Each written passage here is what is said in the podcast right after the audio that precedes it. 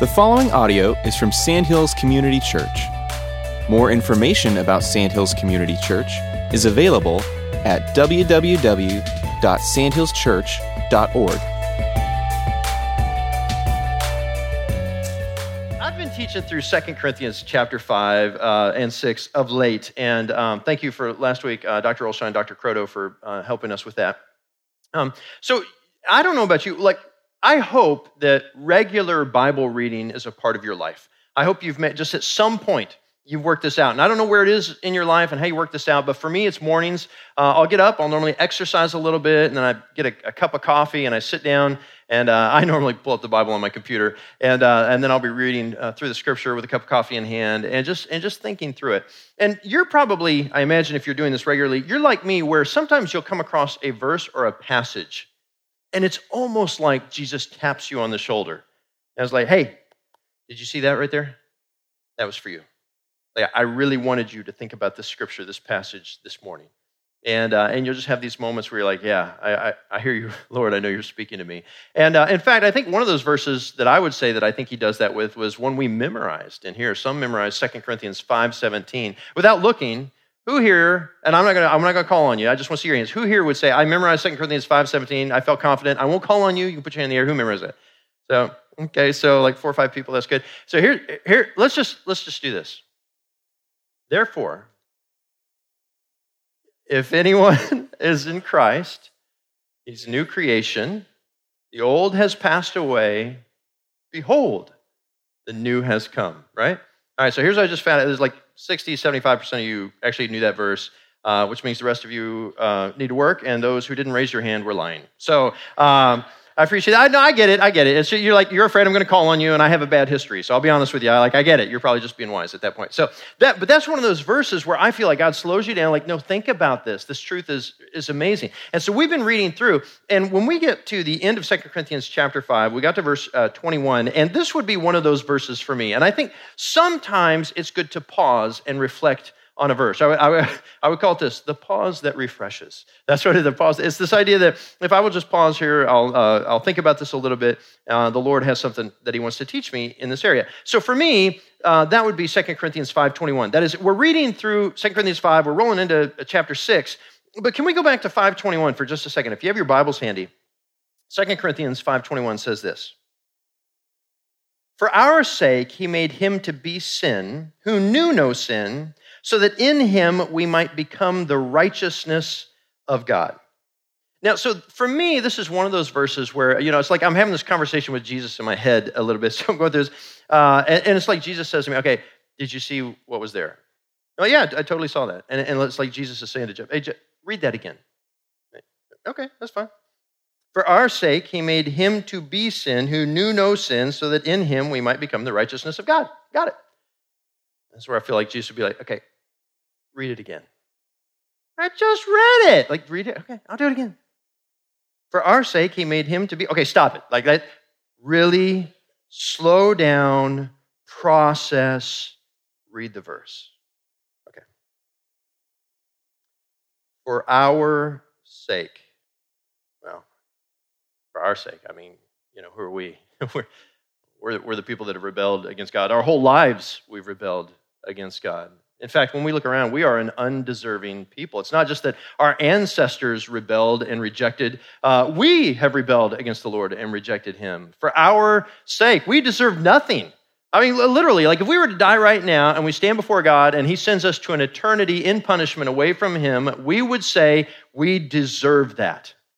For our sake, we, those people, for our sake, He made Him Right, so now we have a couple of pronouns, and we know that in the context of what we've been studying, this is about the relationship between God and Jesus and us. So, for our sake, we undeserving people, He, God, made Him, not created Jesus, but, but purposed Jesus to be sin.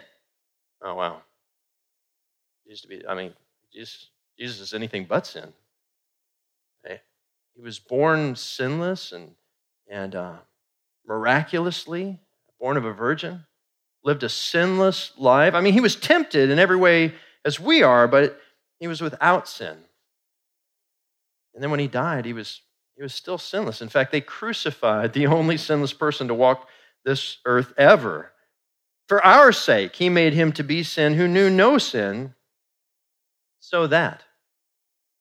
So that is, a purpose. But this is the point of what Jesus has done for those of us who don't deserve it, so that in him, oh, in him, those are big words. Like you read through the New Testament, you get, you get in him, in him is deep.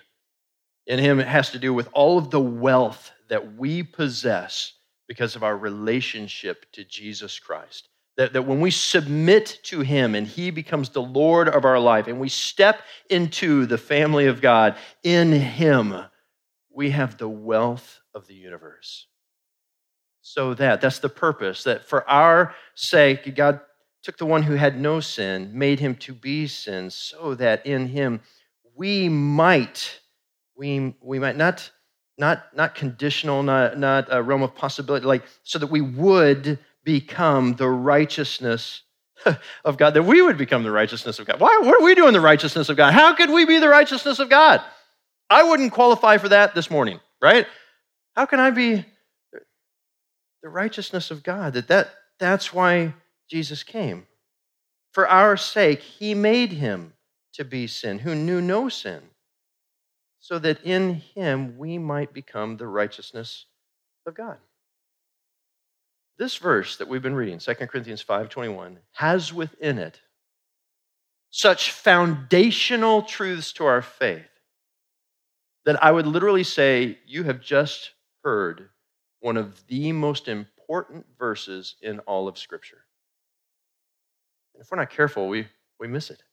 We just read on, like, okay, what's next? So I want to pause this morning. So this morning, let's we're going to do a little Bible college this morning. We're going to do a little seminary this morning. We're going to talk about doctrine. We're going to talk about doctrine. Now, you, you may be saying, like, ah, well, I don't know about doctrine. Like, listen, man, I just, just I, I'm a cookies on the bottom shelf kind of person. Okay, like, listen, if you've been to Sandhills any time at all, you know I am also a cookies on the bottom shelf kind of guy. Uh, but some cookies are a little higher. And today we're going for a different batch of cookies. All right. Uh, let's leave the cookie thing. It's making me hungry. All right. So when it comes to cookies, uh, no, I'm sorry. When it comes to doctrine, see, it's in me now. So when it comes to doctrine, this, this idea that um, this belief that I have, this set of beliefs that I have, that's doctrine. Um, everybody has doctrine, right? It's just like this. Everybody's a theologian. And you, you might say, I'm, I'm not a theologian. In fact, people have said that, that to me over the years. Like, I'm not a theologian. Like, oh, hold on. You are a theologian. You may not be a good one, but, but you are certainly a theologian in that you have conclusions that you've reached about who God is and what He has said and, and what He's done and how you should respond. That is uh, theology. That's the understanding of the study of God. So everybody kind of has that. So this morning, what I want to talk about is this essential doctrine that has shaped our theology. And from this verse, we are exposed immediately to the idea of the atonement the atonement. So when we talk about atonement, we talk about uh, uh, to atone for means to make amends for, right? To, to fix, to make up for. So when we talk about atonement, biblically speaking, we're talking about dealing with the sin that is on mankind's account. That's what we're talking about. That, that has to be reconciled, that has to be fixed. Um, and, and so you might think about uh, maybe like this that, that our relationship with God is broken. So this is why sin is so bad right? And even people who don't follow Jesus, people who say, I'm not a Christian, people who've never heard of it, people of another religion, are still accountable to God because He's their creator. And your sin is against your creator. And if, your if your sin against your creator isn't fixed, I don't care what religion you pick, you're, you're in trouble. Uh, the problem with all of this is that Jesus is the only solution offered by the creator of all mankind. That's why when we say everybody needs to be a Christian, everybody, all the other religions, they've missed it. You know, we, we, we can say this unashamedly because we have what God has revealed to us. So this, this atonement, this fixing, think of it like a broken bone. Some of you have had broken bones before. Uh, my daughter, when she was three years old, broke her leg, blowing bubbles.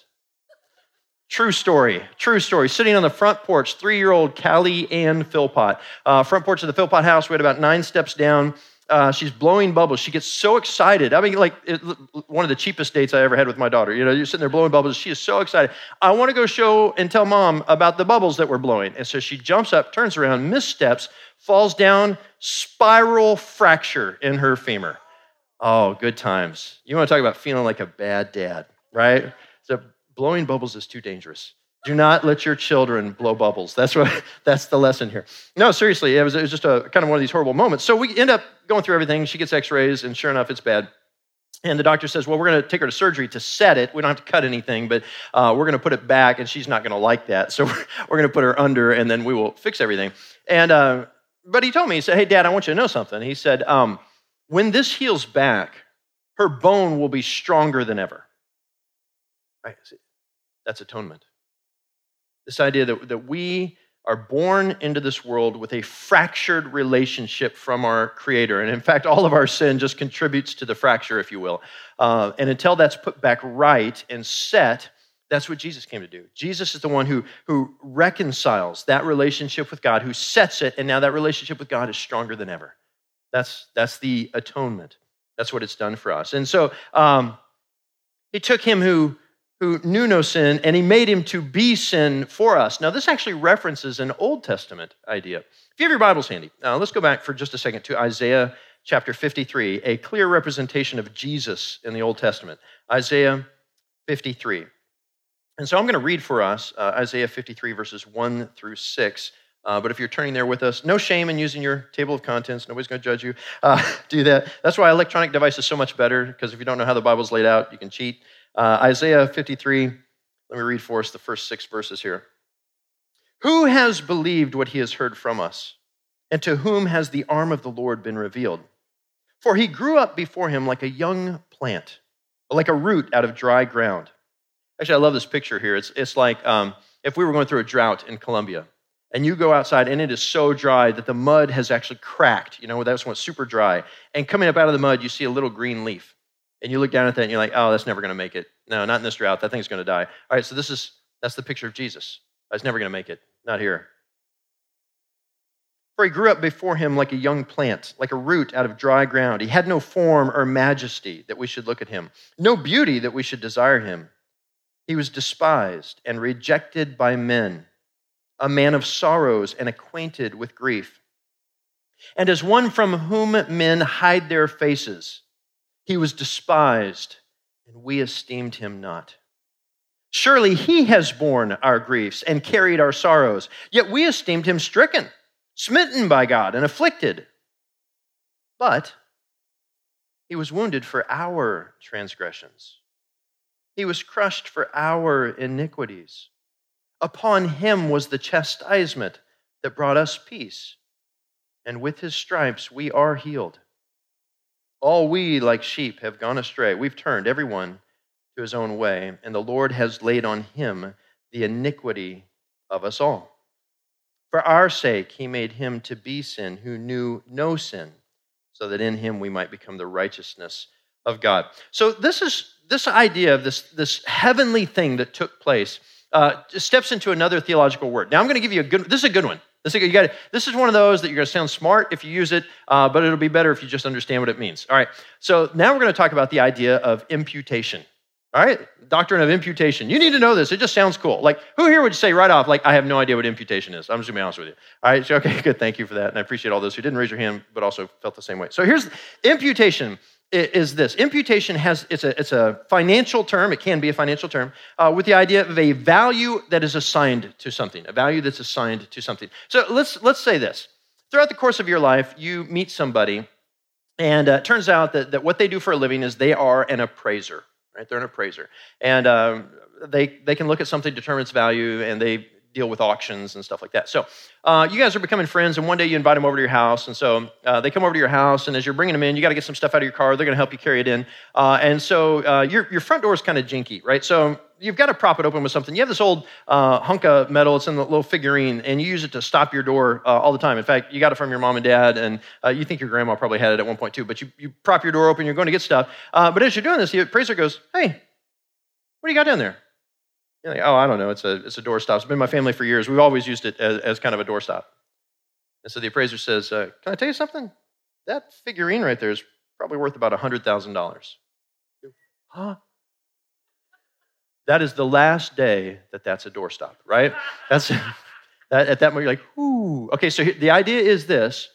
Now it has value. It didn't have value before, but somebody looked at it and said, oh, That has value. And so now that it has a new value, it has a new value to you. And so it becomes precious. Okay, here's the thing you're the doorstop. We are the doorstop.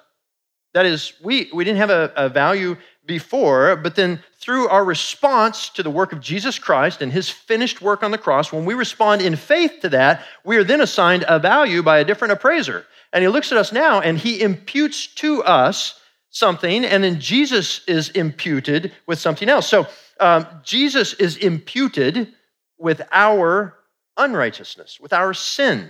Right? So that value has been assigned to him. So the value of Christ then has been imputed to us. His righteousness has now been accredited to us. And so there's different values that take place. Jesus takes on our value, we take on his value. We have a new value. That's, that's the imputation. That, that something else has happened in us now that is transformational. 1 Peter 2:24.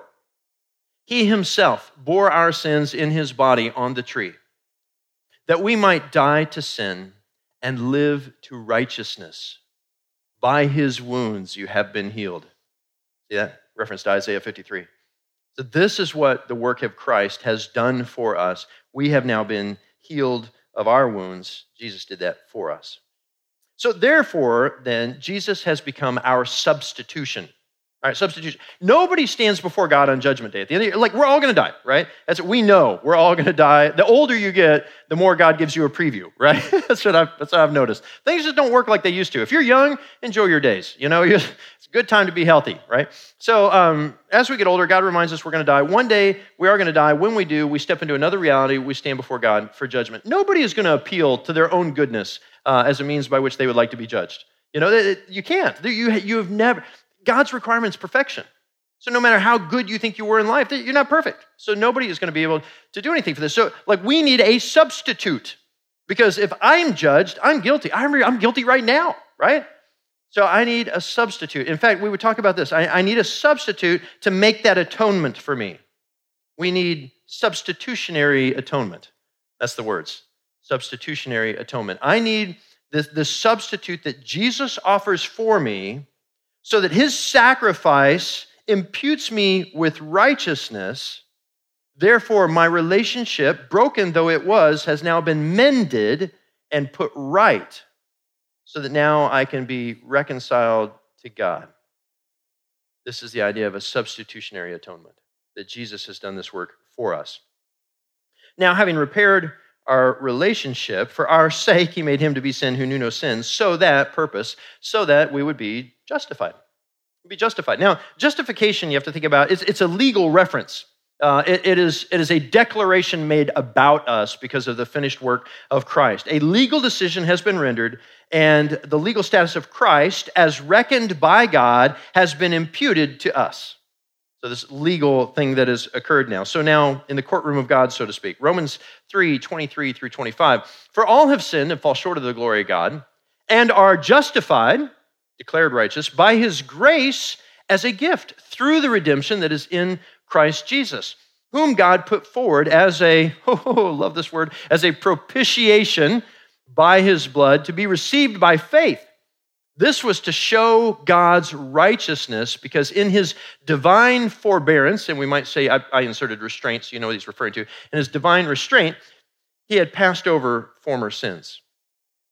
So when we look at this, this, this declaration of what Jesus has done for us, I want to take us back to this idea that he's a propitiation. So propitiation is another, it's another great you know, idea, theological idea. This idea that if you think about theology, if you think about mythology, You've, you have these angry gods that you have to make sacrifices, certain sacrifices to them so that they'll be satisfied. Like, that comes from a biblical idea that, that the wrath of God has been incurred because of our rebellion. That wrath has to be satisfied. And God has demanded a sacrifice, and it is a blood sacrifice that Jesus made for us. It is the blood sacrifice of Jesus on our behalf.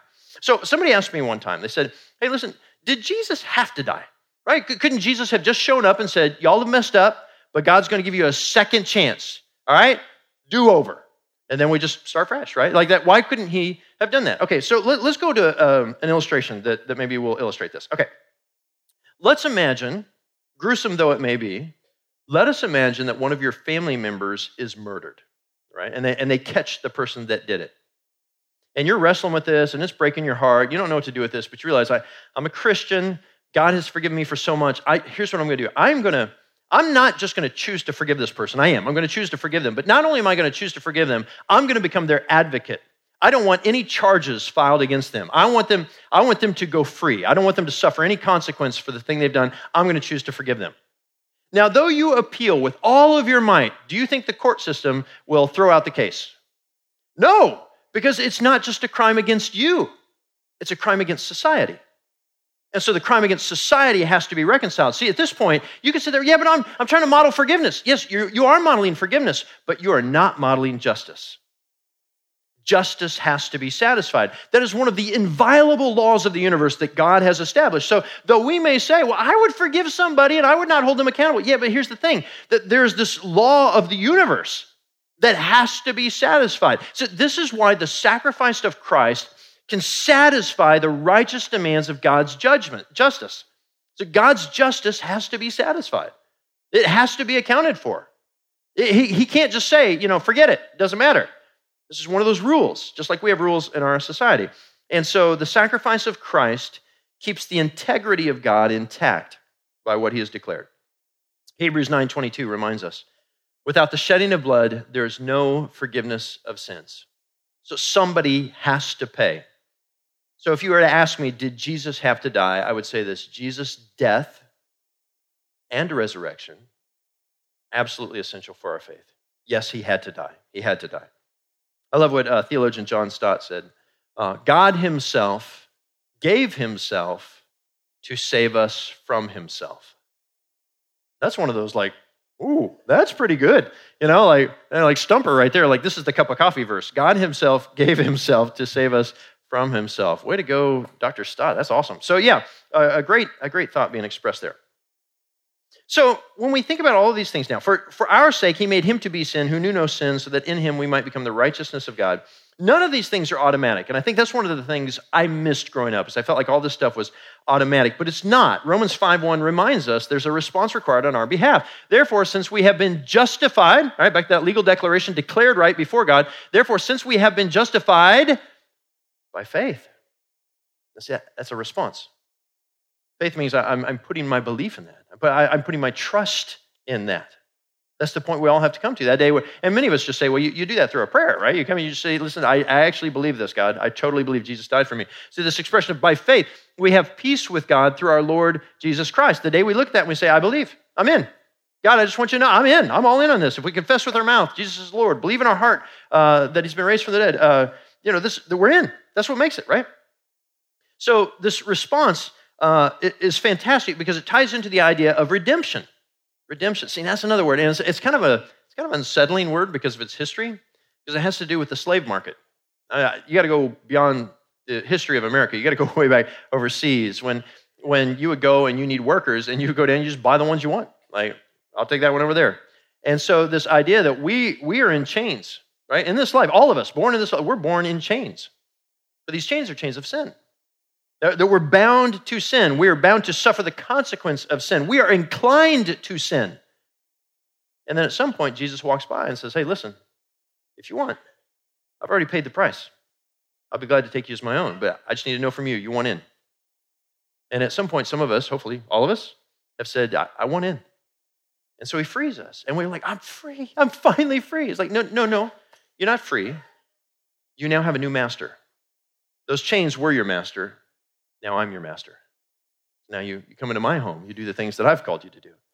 Right? You are freed now to serve the one who created you. That's the freedom.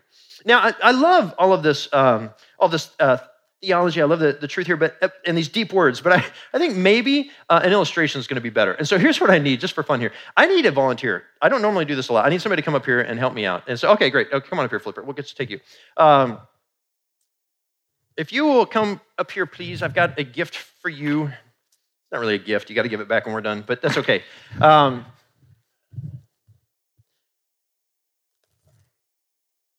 so I think I think this will help our illustration. All right, so come on up here, sir. And uh, the good news is you don't have to do anything but just stand here and hold a bucket. Isn't that great? All right, so uh, that's good, right? All right, so here's here's the thing. the, the bucket, uh, and I get to be Jesus in this illustration, okay? You can just be you. Uh, but I get to be Jesus because I thought of this. All right, so in this, uh, in this bucket, right, is, there's nothing in here. The only way you get into heaven is if you have a perfect bucket. You have to be completely clean, totally clean. And so uh, let's just do your life here. So we're going to, so you've just been born, right? You've just been born. And so he would say, Oh, look, I've just been born. I've got, like, my bucket is, like, no, no, it's not. So uh, you've just been born. That's sin. All these are sin. That's all sin. And you'd be like, well, I just I was just born. How can I how can I already have sin in my life? And I would go, well, I don't. Let's see here. Oh, it says Adam. Yeah. Uh, that's been handed down to you, actually. You you bear the consequence of Adam's rebellion. You're actually born into this world sinful. So that's that's how you are. And so the way it works then is this that that as you go through life, let me hold that. Don't put your hands underneath. Uh, so as, you go through life, every sin goes in your bucket, right? Everything you do. Some are big, some are small, but they're all rebellion against God, and they all count against you. And so as you go through life,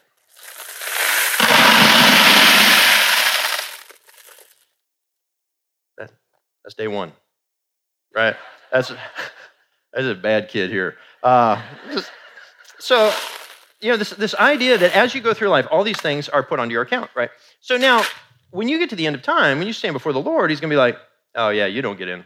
Like, like I just, it's just, it's just clean ones only. So, but then you're like, well, there's only one person ever that has the clean bucket, right? Well, that's, that's Jesus. So Jesus does this thing for us where he comes by. He's like, Flipper, I gave my life for you. Hey, you want to respond in faith, buddy? I'll, I'll trade you buckets. Yeah, like, well, that was easy. Okay, great. What's so, so then, so this, this that just happened there, that was the cross. So when Jesus died on the cross, satisfied the payment of God by offering to God something Flipper didn't have a pure bucket. So Jesus' sacrifice, because he was absolutely pure, was worthy. His never would have been because it was so stained with sin. But now here's the thing, though. So what happens now when he sins? Because I know what you're thinking. You're like, well, yeah, but if he sins, he may have gotten a clean bucket at salvation, but what if he sins from this point? Because we're going to assume he's you've sinned since you've been a Christian, right? I'm just guessing. Okay, so this, this idea, like, what happens now? Easy. That's what happens now. So all, all of the sin from here on out, So at the end of time, he gets there, bucket's still clean. That's how that works. And so when he stands before the Lord, the Lord's like, oh, another human, full bucket, right? He goes, no, it's empty. Jesus traded with me. Like, oh, oh, welcome, Flipper. Enter into paradise. You know, so that's how that works. Uh, so thank, thank you, Flipper. You can sit down. Let's give a round of applause there for, for Flipper. Okay, so for me, that's, that's theology in a nutshell. So that all the stuff we just talked about, uh, when we're going through uh, atonement and, and justification and substitution, substitutionary atonement, imputation, like all these things we're talking about. If, you, if you're saying, like, I don't know that I can remember all those words, that's okay. I don't think there's a quiz on the way into heaven. Uh, I just offer this for your edification. So if you're asking me, like, so then why does any of this matter, so to speak? It just matters that you understand this that at some point you've either got to have the empty bucket you stand before the Lord with, or you're going to have one full. And if it's full, then you bear the consequence of all those sins. And that means eternal separation from God. This is see, this is why Jesus, when he was absolutely pure and died for us before the Father, and he cries out, My God, my God, why have you forsaken me? Jesus, in his humanity, is processing this idea that I don't deserve to die, and yet God has turned his face from me, and he bears this, this unbelievable torment because of his separation from the Father, something nobody on earth has ever experienced, but everybody who is found guilty at the end of time will experience forever if they are cast away from him, bearing the weight of their own sin. But, but Jesus has paid the price for us so that we can stand before the Father and be pure if we respond in faith. Let me pray for us. Father, thank you so much for these, um, these powerful, powerful truths. And um, God, we realize our, our buckets are full or have been full. And if not for the finished work of Jesus Christ, Lord, we would never be able to enter into paradise. We would never be able to know you and call you Father. So, Lord, it is our prayer that, that even as we leave here today, that these truths aren't just things we know, but they're truths we live. They affect the way we view humanity, view ourselves, and follow you. Thank you, our Lord, our new master. In your holy name we pray. Amen. Thank you for listening to audio from Sandhills Community Church. Feel free to share this with others but please do not charge for those copies or alter the content in any way without permission. For more information, please visit our website at www.sandhillschurch.org.